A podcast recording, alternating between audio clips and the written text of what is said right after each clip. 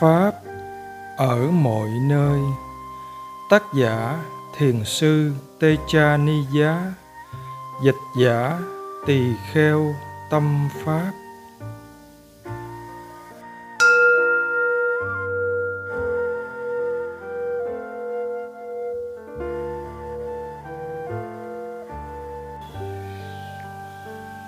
Con xin đem hết lòng thành kính đảnh lễ đức thế tôn, bậc ứng cúng cao thượng, đấng chánh đẳng, chánh giác.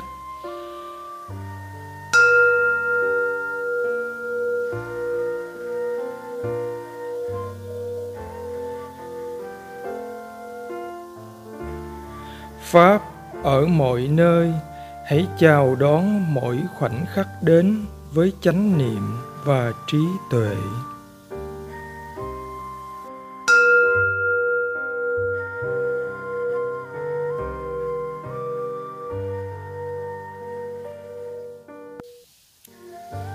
Ba mươi hai, đau đớn và khó chịu.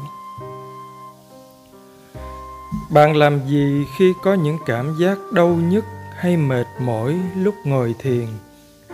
Bạn quan sát cái đau như thế nào? Nếu bạn quan sát trực tiếp cái đau, nó sẽ còn đau hơn. Tại sao? Có ai thích đau không?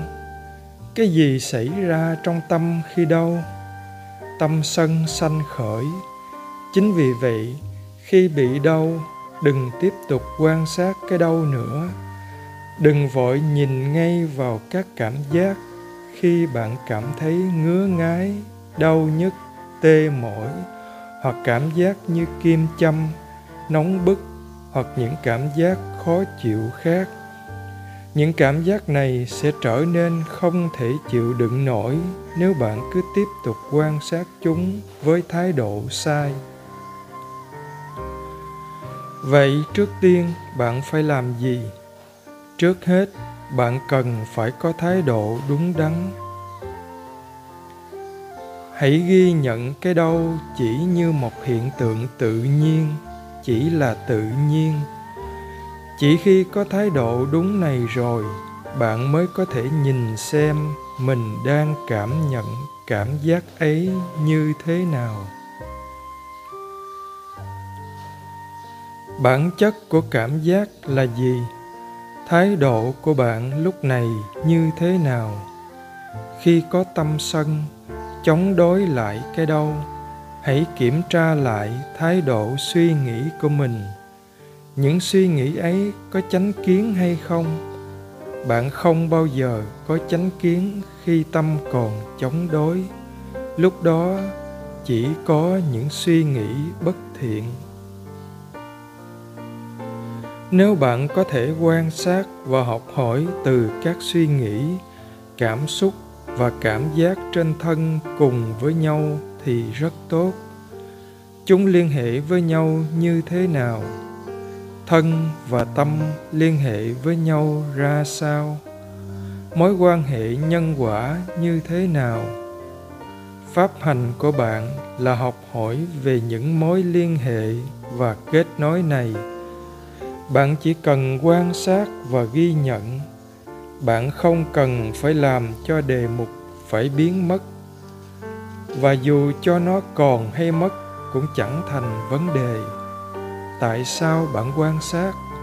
Bạn quan sát bởi vì bạn muốn biết và muốn hiểu. Hãy quan sát càng nhiều càng tốt.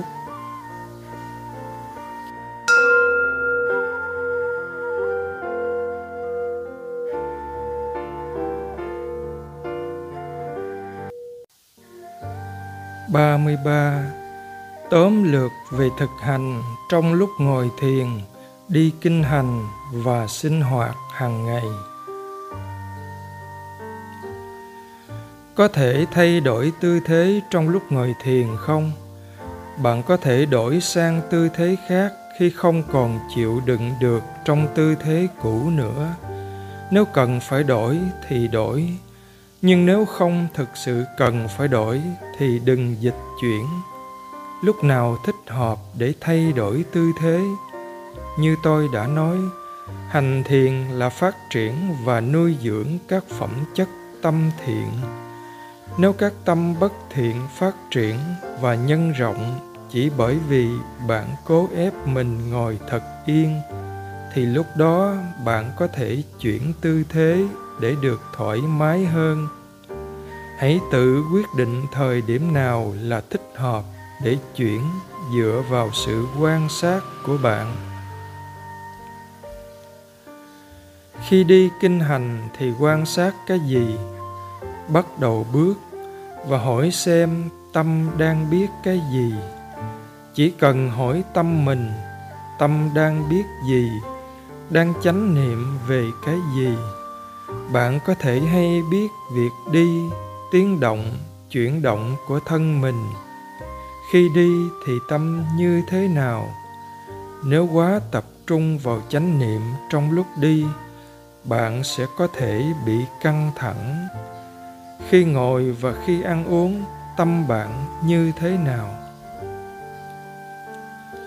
Cũng y hệt như vậy, khi bạn ở trong phòng riêng hay trong phòng vệ sinh, tự hỏi xem mình có chánh niệm hay không.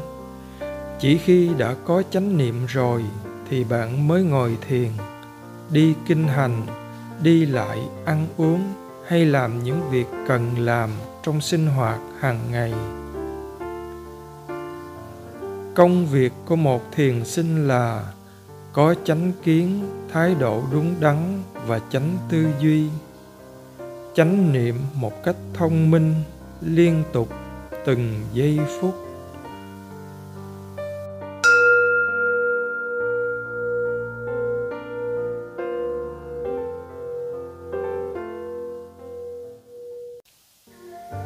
Ba mươi bốn, suy nghĩ. Khi nhìn các suy nghĩ, đừng để bị dòng câu chuyện trong đầu cuốn trôi mình đi. Bạn chỉ cần ghi nhận rằng có suy nghĩ đang diễn ra, thế là đủ. Tôi không khuyên các thiền sinh mới quan sát suy nghĩ quá nhiều hoặc quá lâu, bởi vì bạn sẽ bị cuốn đi khi không còn nhìn suy nghĩ như là đề mục được nữa. Chỉ ghi nhận mỗi khi có suy nghĩ sanh khởi, kiểm tra lại các cảm giác trong thân, quan sát thay đổi qua lại giữa thân và tâm. Đừng để tâm mình lười biếng cả một thời gian dài trong ngày. Hãy giữ cho nó luôn làm việc, luôn hay biết và tự nhắc nhở mình làm như vậy trong mọi lúc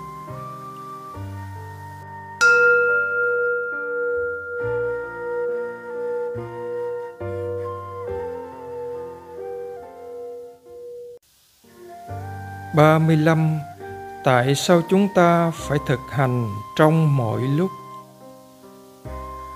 Tại sao chúng ta được yêu cầu phải thực hành liên tục trong mọi lúc?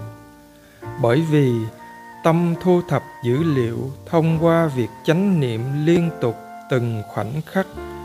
Khi dữ liệu đã đầy đủ, hiểu biết sẽ sanh khởi. Chỉ khi chúng ta thực hành kiên trì liên tục và đúng hướng thì mới xây dựng được đà quán tính và trí tuệ mới tăng trưởng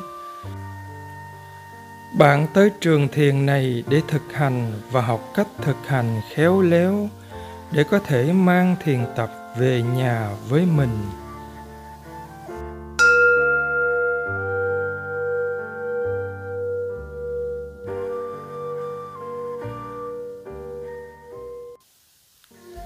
Ba mươi sáu. Tu tập trạch Pháp. Thiền sư Sayadaw Utechaniya thường nói về việc quán chiếu Pháp hay thẩm sát các hiện tượng. Trạch Pháp Dhamma Vichaya. Trạch Pháp là giác chi thứ hai trong bảy giác chi.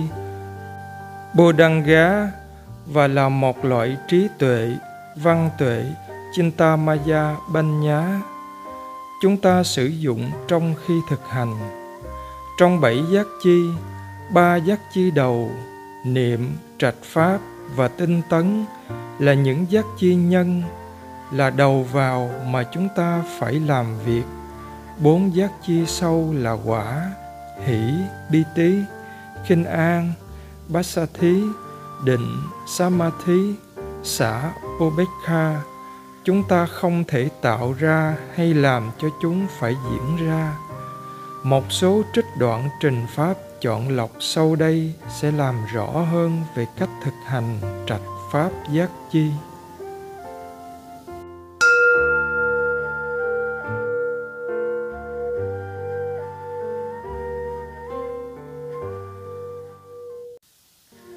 37. Con lắc Có một lần tôi đang ngồi thiền và nghe Ngài Siumin thuyết pháp ở gần đó. Bỗng nhiên, tôi thấy cái tâm tĩnh lặng của mình chợt thay đổi cường độ. Tâm tĩnh lặng trước đó giờ đây bỗng bất an. Điều này xảy ra như thế nào nhỉ?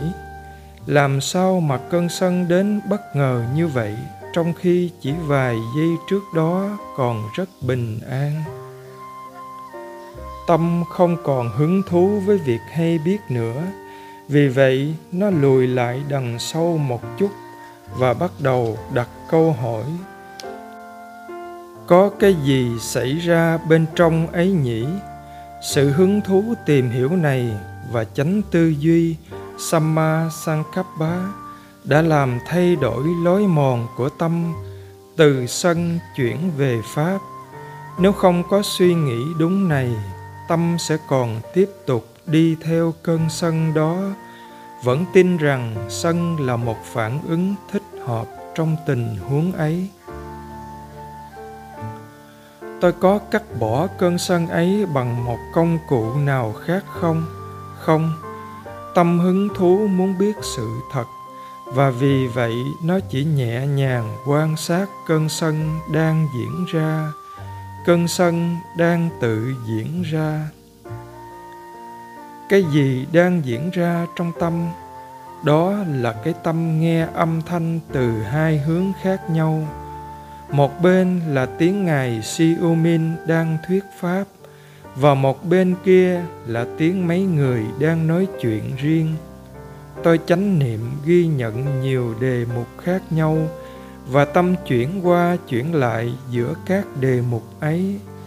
Tâm không chú vào một thứ, nó đồng thời hay biết nhiều thứ và xem sự chú ý đang thay đổi như thế nào nữa. Rồi khi ấy tôi nhìn thấy cơn sân. Một mặt tôi muốn nghe ngài thuyết pháp nhưng lại không nghe rõ được tôi cũng thấy tâm mình đang bình luận về tình huống đó và đang tìm đến rắc rối. Sao lại có người đến mà nói chuyện ở đây trong khi mọi người đang nghe pháp thế nhỉ?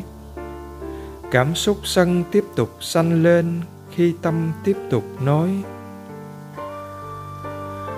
Tâm quan sát nhìn thấy tất cả những gì đang diễn ra trong tâm bạn có thể thấy tầm nhìn lúc ấy rộng mở đến thế nào không? Sau khi thấy tâm đi đi lại lại giữa hai bên vài lần như thế, nó bắt đầu thấy sự bất mãn. Bởi vì tâm không có được cái gì nó muốn, là muốn nghe bài pháp ngài đang nói. Lúc đó có sự nhận ra như vậy và lúc đó tâm không còn ưa thích đề mục này hay đề mục khác nữa, mà đứng ở giữa. Nó thấy cái khổ ở đó, và rồi tâm phản ứng tắt liệm dần. Tôi có thể ghi nhận âm thanh, chỉ là âm thanh. Lúc ấy, tôi đã nhận ra được điều gì. Tâm cho một loại âm thanh, tiếng thuyết pháp của ngài Siomin là tốt, là đáng ưa thích và tiếng nói chuyện của mấy người kia là xấu, không đáng mong cầu. Tôi nhận ra rằng nếu tham muốn một điều gì đó 30 độ nghiêng về một bên của quả lắc thì nó sẽ lắc qua bên phía bất mãn cũng 30 độ tương ứng khi không đạt được tham muốn đó. Không ai có thể ngăn điều này diễn ra được. Vậy cái gì sẽ diễn ra khi tham muốn đó là 45 độ, 90 độ, 180 độ thì sẽ ra sao? Trước đó, tôi đã nhận ra được rằng ngay cả trước khi cơn sân sanh khởi trong tâm tâm đã bắt đầu nói khi nó thích một điều gì đó rồi bởi vì sự nhận ra này và nhờ có hiểu biết rõ ràng, nên tâm đã tự nhắc nhở chính nó khi tình huống ấy xảy ra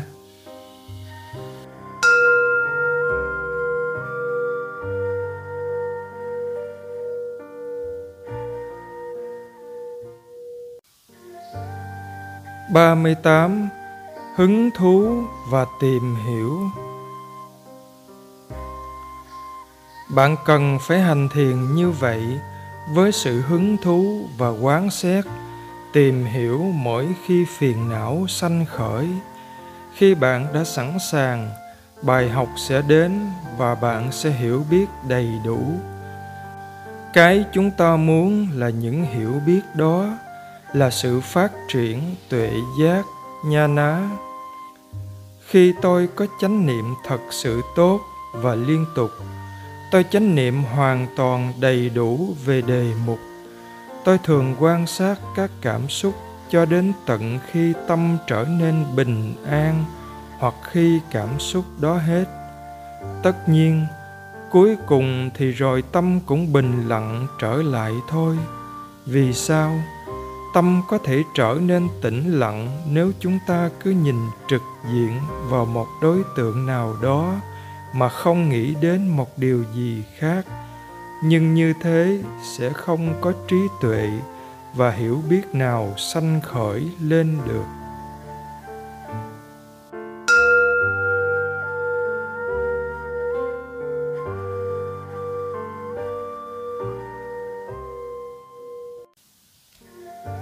39. Thất giác chi, Bảy chi phần giác ngộ. Cái chúng ta cần ở đây là trạch pháp Dhamma Vichaya Một trong các nhân trong bảy chi phần giác ngộ. Bodhanga Bảy giác chi này là Niệm, Sati, Trạch Pháp, Dhamma Vichaya, Tinh tấn, Viriya, hỷ bi tí khinh an bát sa thí định samadhi xả ubekha ba giác chi đầu là nhân, bốn giác chi sâu là quả. Chúng ta không cần làm gì với những giác chi quả là hỷ, khinh an, định, xả. Chúng ta không thể tạo ra chúng hoặc làm cho chúng phải xảy ra. Cái chúng ta cần phát triển là niệm, trạch pháp và tinh tấn đây là những giác chi mà chúng ta có thể làm việc. Trong ba giác chi này, các thiền sinh thường chỉ chú ý đến niệm và tinh tấn, bỏ quên trạch pháp. Trạch pháp là quán xét các hiện tượng, thẩm xét những gì đang diễn ra, tại sao chúng diễn ra, hoặc xem xét cách chúng ta đang thực hành ra sao bằng cách sử dụng những thông tin mình có, trí tuệ và sự thông minh của mình. Trạch pháp là loại trí tuệ thuộc về tư tuệ, chintamaya banya. Ở đây nó rất cần thiết. Chúng ta phải quán xét với mong muốn học hỏi, biết và hiểu.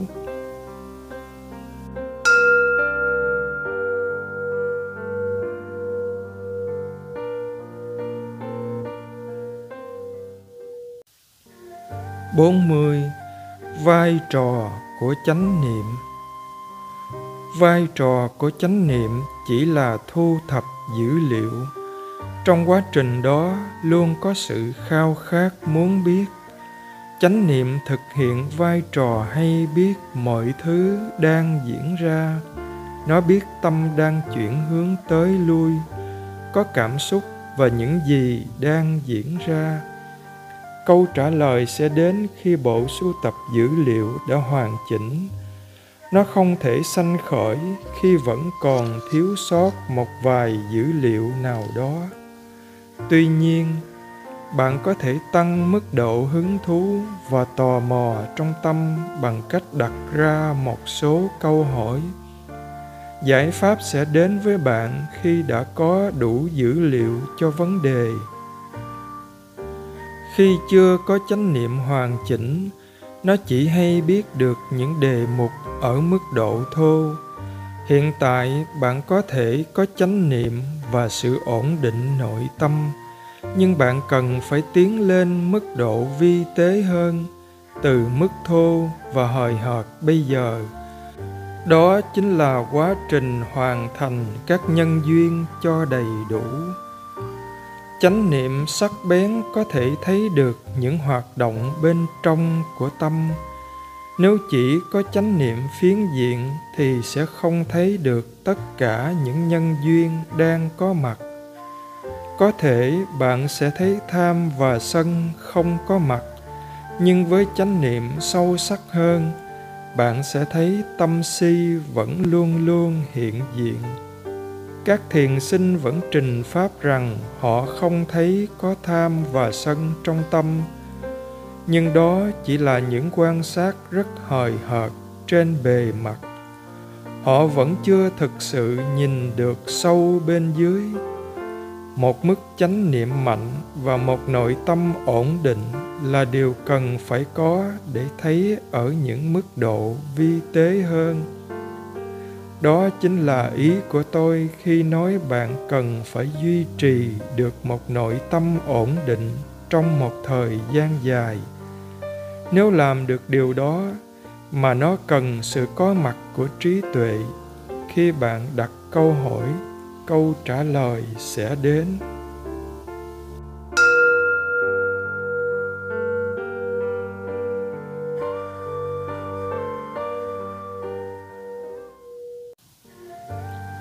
Bốn mươi mốt. Đừng để tâm sân tăng trưởng. Bạn có thể dùng rất nhiều kỹ thuật khác nhau để xử lý tình huống mình đang gặp phải. Giả sử bạn đang làm việc và có quá nhiều việc phải xử lý, bạn sẽ làm gì? Trước kia thì tôi chỉ dùng chánh niệm, bởi vì tâm đã có định nhờ thực hành nên có thể sử dụng nó. Tôi có rất nhiều việc phải làm ở ngoài chợ, và trong hoàn cảnh đó thì rất khó để quán chiếu. Vì vậy, tôi sử dụng tất cả những gì đã được học, thiền chỉ và thiền vipassana để dẹp bỏ phiền não. Tôi không muốn sân sanh khởi khi có quá nhiều công việc tôi không nghĩ đến bất cứ việc gì khác mà chỉ quan sát tâm sân một cách nhẹ nhàng nhưng liên tục. Nó giảm dần đi, không có chút suy nghĩ nào xen vào. Nếu tôi suy nghĩ trong lúc vẫn còn sân, thì tâm chỉ suy nghĩ đến những việc liên quan đến cơn sân ấy. Tôi không nghĩ đến việc gì trong lúc ấy nữa mà chỉ thuần quan sát cơn sân vài phút và nó giảm dần đi. Cơn sân có giảm xuống bằng không không? Không. Lúc đó bạn vẫn chưa được giải thoát khỏi nó đâu. Nó vẫn còn ở đó, nhưng bạn chỉ có thể nhìn sâu tới mức niệm và định của bạn cho phép. Nếu phiền não vẫn còn ở đó nó sẽ khởi sanh lên lại. Nhưng tất nhiên xử lý nó ngay khi mới nhú lên thì vẫn tốt hơn. Khi đám cháy còn nhỏ, bạn chỉ cần dội ít nước là đủ. Nhưng khi đã cháy nửa ngôi nhà rồi thì sao? Nước không còn, sức cũng không còn, và nửa ngôi nhà cũng chẳng còn bạn phải cần thêm những phương tiện khác để chữa cháy. Chính vì vậy, tôi không bao giờ cho phiền não chút cơ hội nào, không cho phép nó xuất đầu lộ diện. Đức phật nói, đừng cho phiền não cơ hội khởi sanh. Vậy bạn không cho phiền não nào cơ hội. Phiền não hiện tại, quá khứ hay tương lai phiền não hiện tại thì đang diễn ra rồi. Vậy chúng ta phải vượt qua loại phiền não nào? Nếu bạn nhận ra phiền não đang có mặt trong hiện tại, điều đó có nghĩa bạn chưa tới được trình độ vượt qua phiền não. Khi phiền não đang diễn ra, tức là đã muộn, bạn chỉ ở thời điểm quán xét nó thôi. Trong thực tế nếu bạn bắt đầu hiểu được nó, trí tuệ sẽ vượt qua nó và đóng nó lại. Trí tuệ đó sẽ không cho nó cơ hội để sanh khởi. Đó là cách bạn vượt qua nó. Làm sao bạn vượt qua được nó nếu không cho nó vào bên trong? Liệu phiền não có cơ hội sanh khởi nếu có niệm định và tuệ vững mạnh? Nếu chánh niệm mạnh, tâm bình an và ổn định, nhưng tuệ yếu thì sao? Sân nhất định sẽ lại nổi lên. Một số người có niệm và định, nhưng tính tình rất sân. Một người có định mạnh, nhưng chỉ mỗi định tâm mà không có trí tuệ, thì định ấy sẽ có tác dụng phóng đại sự việc. Phiền não cũng phóng đại sự việc kết hợp cả hai thứ đó lại, và bạn đối diện với nó đương nhiên là sẽ bùng nổ. Bạn sẽ bắt đầu tìm đường thoát chỉ khi không còn chịu đựng được nữa. Người nào quen sống trong bóng mát sẽ chẳng thể chịu đựng nổi khi ra giữa trời nắng chói chang. Những người như vậy sẽ chắc chắn không để những việc ấy xảy ra trong tương lai. Anh ta sẽ không để sân bùng phát ra, mặc dù sân vẫn luôn muốn xuất đầu lộ diện.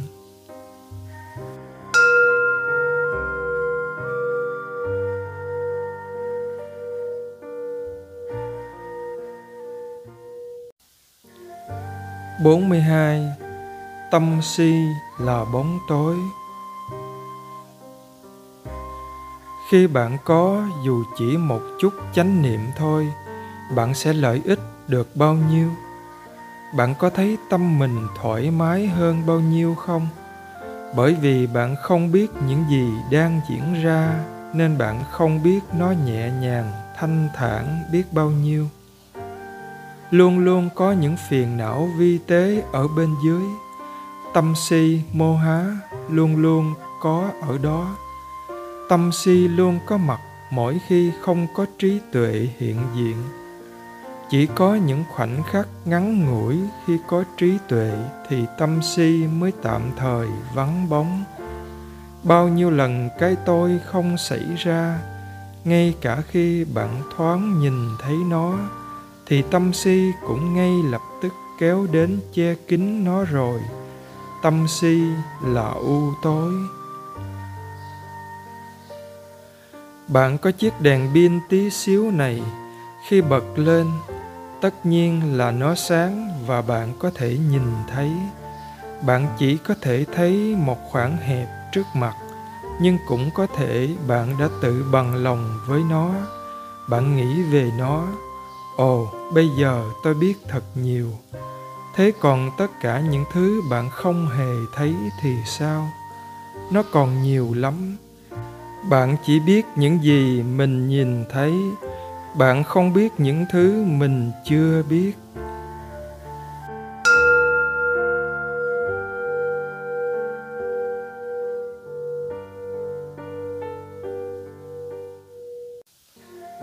Bốn mươi ba hãy khuấy động mọi thứ lên một chút.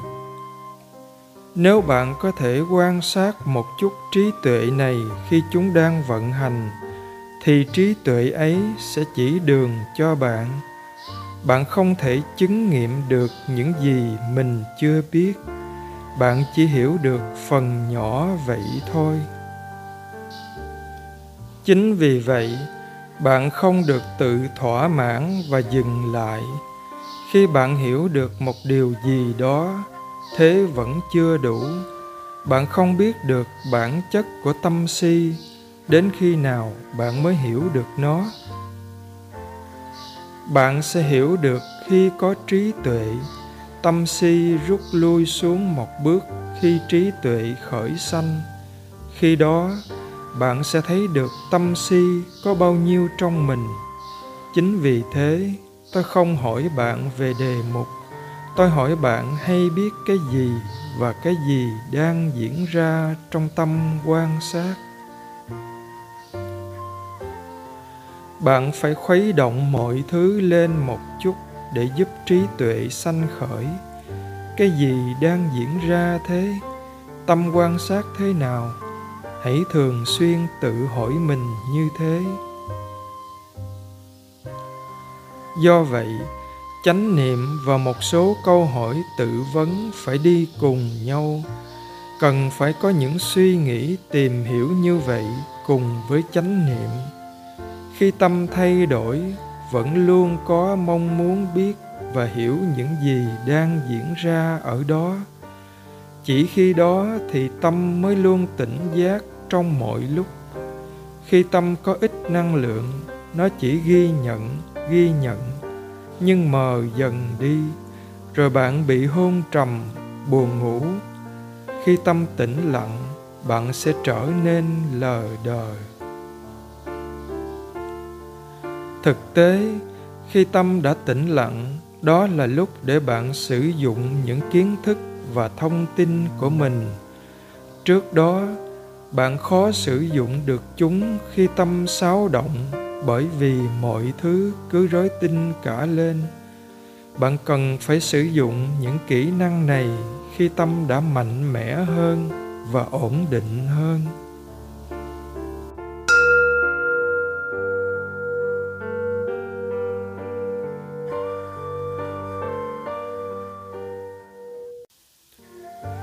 Bốn mươi bốn.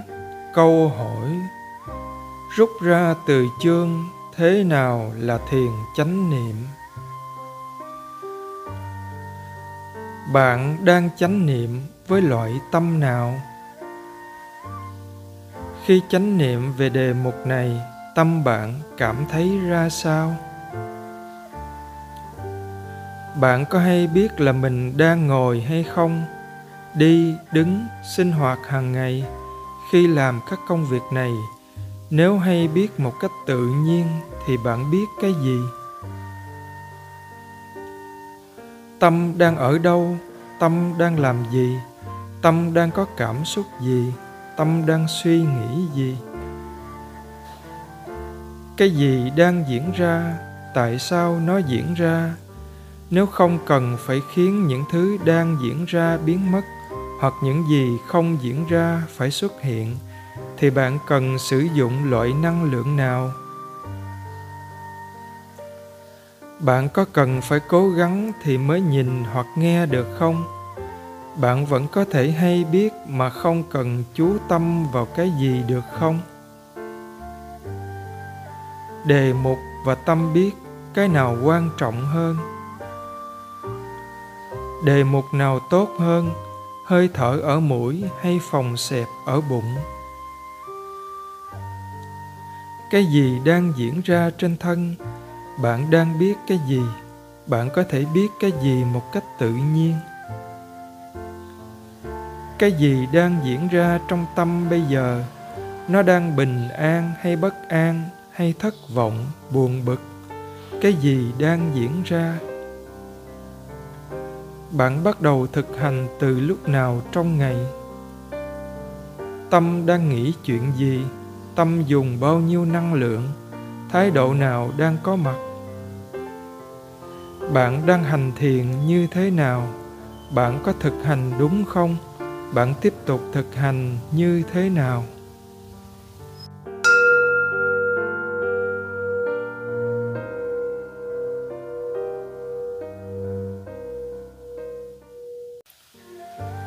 Thái độ đúng đắn 101 45 Thế nào là thái độ đúng khi hành thiền? Xin bạn hãy kiểm tra lại thái độ của mình khi bắt đầu hành thiền. Bạn đang hành thiền với thái độ hay quan kiến đằng sâu tâm như thế nào? Bạn chỉ muốn một trạng thái tâm bình an hay muốn học hiểu những gì đang diễn ra? Tâm không thể mát lạnh và tĩnh lặng khi bạn muốn có một kinh nghiệm nào đó ngoài những gì đang thực sự diễn ra trong hiện tại. Tâm tĩnh lặng với định khi nó không còn chạy theo hay tìm kiếm những kinh nghiệm nhất định nào đó. Không cần thiết phải chạy quanh cố ép tâm mình phải hay biết một cái gì đó bởi vì tâm vẫn luôn hay biết bản chất của tâm là hay biết những đề mục đang diễn ra. Hãy kiểm tra lại tâm mình. Không cần phải tạo nên một cái gì cả. Bạn chỉ cần quan sát những đề mục và những kinh nghiệm đang diễn ra, đúng theo bản chất pháp của nó. Hãy chờ đợi và quan sát với trí thông minh.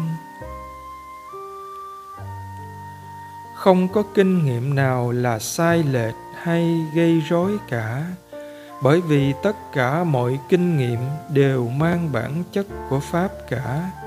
Những gì đang diễn ra trong thân cũng có bản chất pháp. Những gì đang diễn ra trong tâm cũng mang bản chất pháp. Không có cái gì thuộc về tôi hay thuộc về bạn cả. Cảm giác nóng chỉ là cảm giác nóng và là bản chất của pháp. Chúng ta cảm thấy nóng hơn chỉ khi chúng ta sở hữu cái nóng đó là của mình và phát triển sự chống đối lại nó. Tất cả mọi thứ diễn ra bởi vì nhân duyên. Công việc của chúng ta chỉ là có thái độ đúng đắn, duy trì chánh niệm, sử dụng trí thông minh, có hứng thú với chánh kiến và chánh tư duy chánh niệm sẽ trở nên liên tục và có đức tính không dễ vui không quên đề mục đúng đắn của nó. Appamada, khi trí tuệ có mặt trong sự hay biết thì đó là chánh niệm.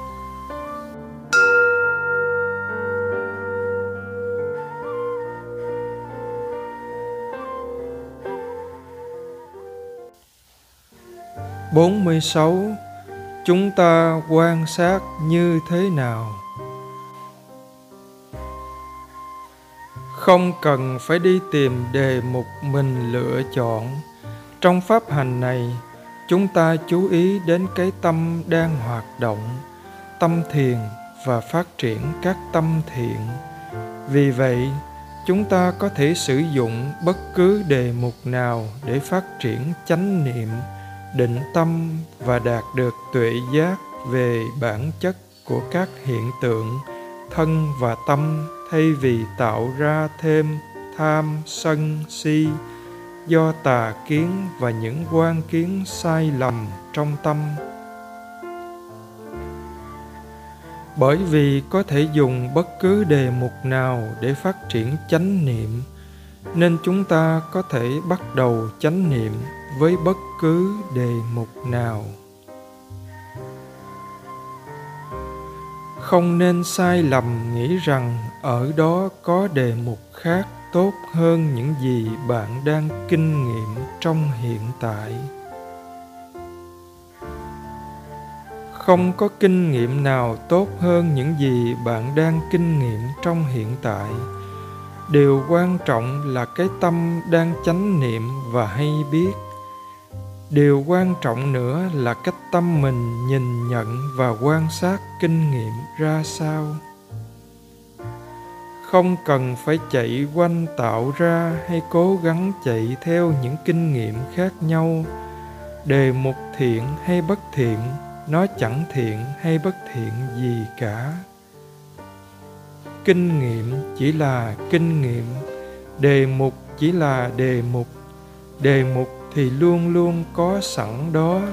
Hay biết và quan sát là công việc của tâm mình. Tâm biết tất cả những gì ở đó cần phải biết. Đây là những câu hỏi quan trọng hơn. Tâm đang có thiện hay bất thiện?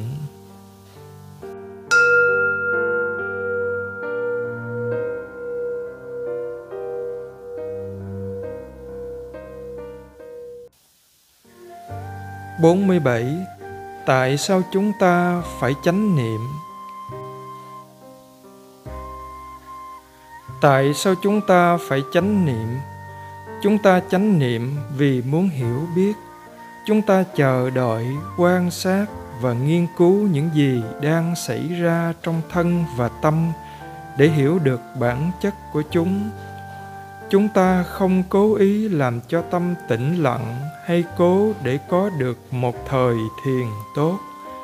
Chúng ta hành thiền để nhìn rõ những gì đang diễn ra như nó đang là và có thái độ đúng đắn với những thứ đang diễn ra đó. Chúng là tự nhiên và không có gì là của mình cả. Chúng ta cần thấy tự nhiên chỉ là tự nhiên nhận biết đề mục chỉ là đề mục và biết những gì cần biết. Khi có suy nghĩ rằng đối tượng này hay kinh nghiệm này là tốt, thì sẽ có tâm tham với nó.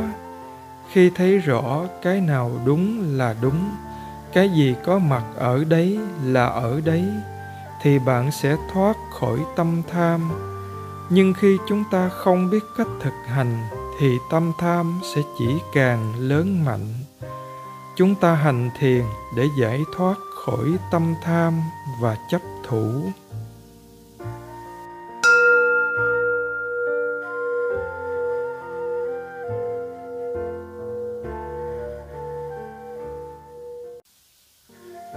Bốn mươi tám. Hạnh phúc với chánh niệm.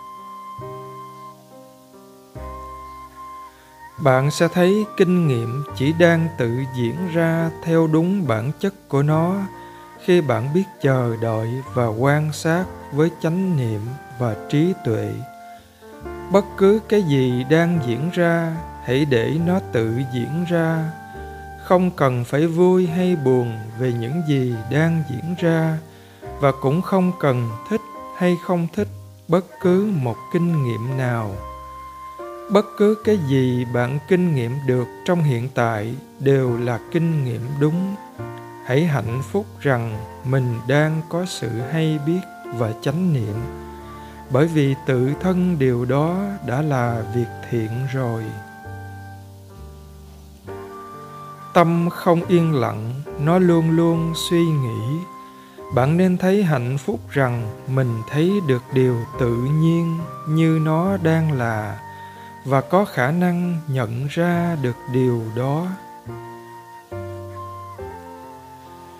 Biết tâm mình không tĩnh lặng, khi nó không tĩnh lặng, đó là chánh kiến, samadhi. Hay biết rằng tâm đang suy nghĩ, trong khi có suy nghĩ là chánh niệm. Nhưng rất nhiều lần bạn cứ muốn suy nghĩ ấy phải dừng lại bởi vì bạn cho rằng nó đang quấy rối bạn. Nhưng khi bạn tham muốn cố gắng làm cho nó tĩnh lặng, điều đó chỉ làm phức tạp thêm vấn đề và đem lại căng thẳng.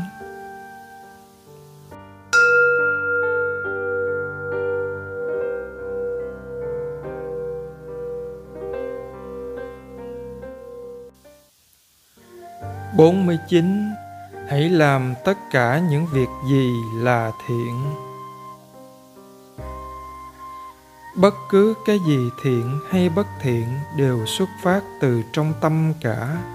Tại sao có thiện và bất thiện? Những phẩm chất tâm thiện và bất thiện này sanh khởi bởi vì những phản ứng của chúng ta đối với những đối tượng tâm hay biết tất cả những gì thiện đều bắt nguồn từ thái độ đúng. Khuôn nếp chân chánh của tâm và như lý tác ý, yonoso manasikara định hướng tâm đúng đắn. Mọi điều bất thiện đều xuất phát từ thái độ sai, khuôn nếp sai và phi như lý tác ý. Ayonoso manasikara định hướng tâm sai lầm. Luôn cố gắng sống với những hành động đúng đắn, lời nói chân chánh và những phẩm chất tâm thiện lành. Hãy làm tất cả mọi việc thiện, bố thí, cúng dường, đa ná, giữ giới, si lá, phát triển sự ổn định của nội tâm, samadhi và hành thiền vipassana Favana trong tất cả những việc thiện này, hành thiền là việc thiện cao nhất. Vì vậy, đừng quên mục đích của mình. Chúng ta đạt đến niết bàn chỉ khi tất cả những thiện pháp có mặt đầy đủ. Tâm không có tham sân si là một cái tâm đầy trí tuệ, và một cái tâm như vậy mới có thể chứng ngộ được niết bàn. Sẽ rất khó nếu những hiểu biết chưa đầy đủ và những phẩm chất tâm bất thiện vẫn còn xen lẫn vào trong các kinh nghiệm của mình.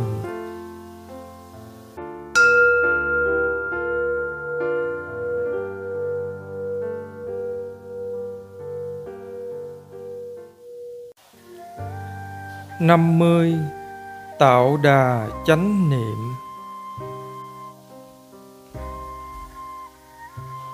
Bạn phải thư giãn, tâm thiền của bạn có rộng mở, thành thật và không thiên vị không?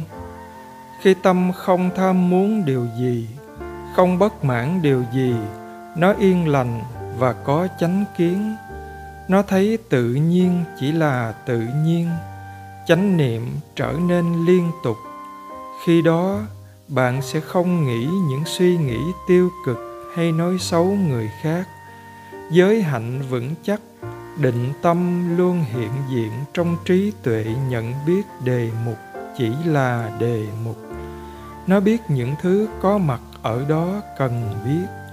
Định tâm có mặt bởi vì không còn tâm tham cầu những kinh nghiệm khác, hoặc chống đối lại những gì đang diễn ra.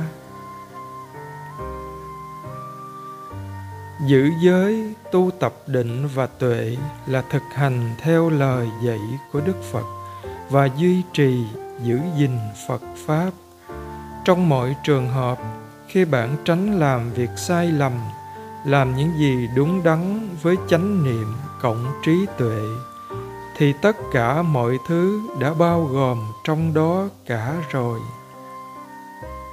Hãy kiểm tra lại tâm thiền có thái độ đúng không?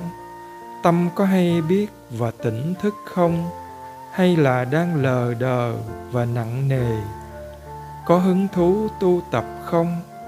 Nó chỉ hay biết một đề mục thôi sao? Có thể hay biết thêm đề mục khác nữa được không? Tâm hay biết được bao nhiêu đề mục? Khi pháp hành có được đà quán tính chánh niệm sẽ mạnh mẽ hơn. Khi chánh niệm mạnh hơn, tâm quan sát sẽ không còn tham cầu nữa. Nó sẽ đồng thời chánh niệm được nhiều đề mục khác nhau từ các cửa giác quan. Chánh niệm giống như máy thu sóng truyền hình vệ tinh, có thể bắt được nhiều kênh khác nhau. Có chánh niệm về tâm quan sát và có sự ghi nhận xem thái độ đúng hay sai.